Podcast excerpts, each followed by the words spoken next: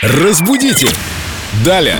С нами Виктория Полякова, культуролог, знаток русского языка. Вика, привет! Привет, друзья! Привет, Вика. Вопрос из группы Эльду Радио ВКонтакте от Романа. Его интересует такой вопрос. Что такое квелый человек? Откуда взялось само слово, что оно означает и можно ли его применять в настоящее время? Спасибо большое за ваш вопрос, Роман. Я нашла в словаре Даля происхождение этого слова. Раньше было такое слово «кволый» или квелить кого-то. Можно сказать, что это регионализм. В Ярославской, Вологодской, Тамбовской областях так говорили. И тогда означало это слово дразнить или сердить кого-то, или доводить до слез. Есть, кстати говоря, еще родственник этого же слова квелик из польского языка означало оно охоть, стонать. И, соответственно, до наших дней это слово пришло уже в значении слабый, хилый, вялый, квелый. Ну, вообще-то оно уже скорее такое архаичное. Очень редко, когда кто-то говорит квелый. Лучше сказать эмоционально опустошенный. Ничего себе, формулировочка. Ну, или вялый. Это самый близкий синоним к слову квелый.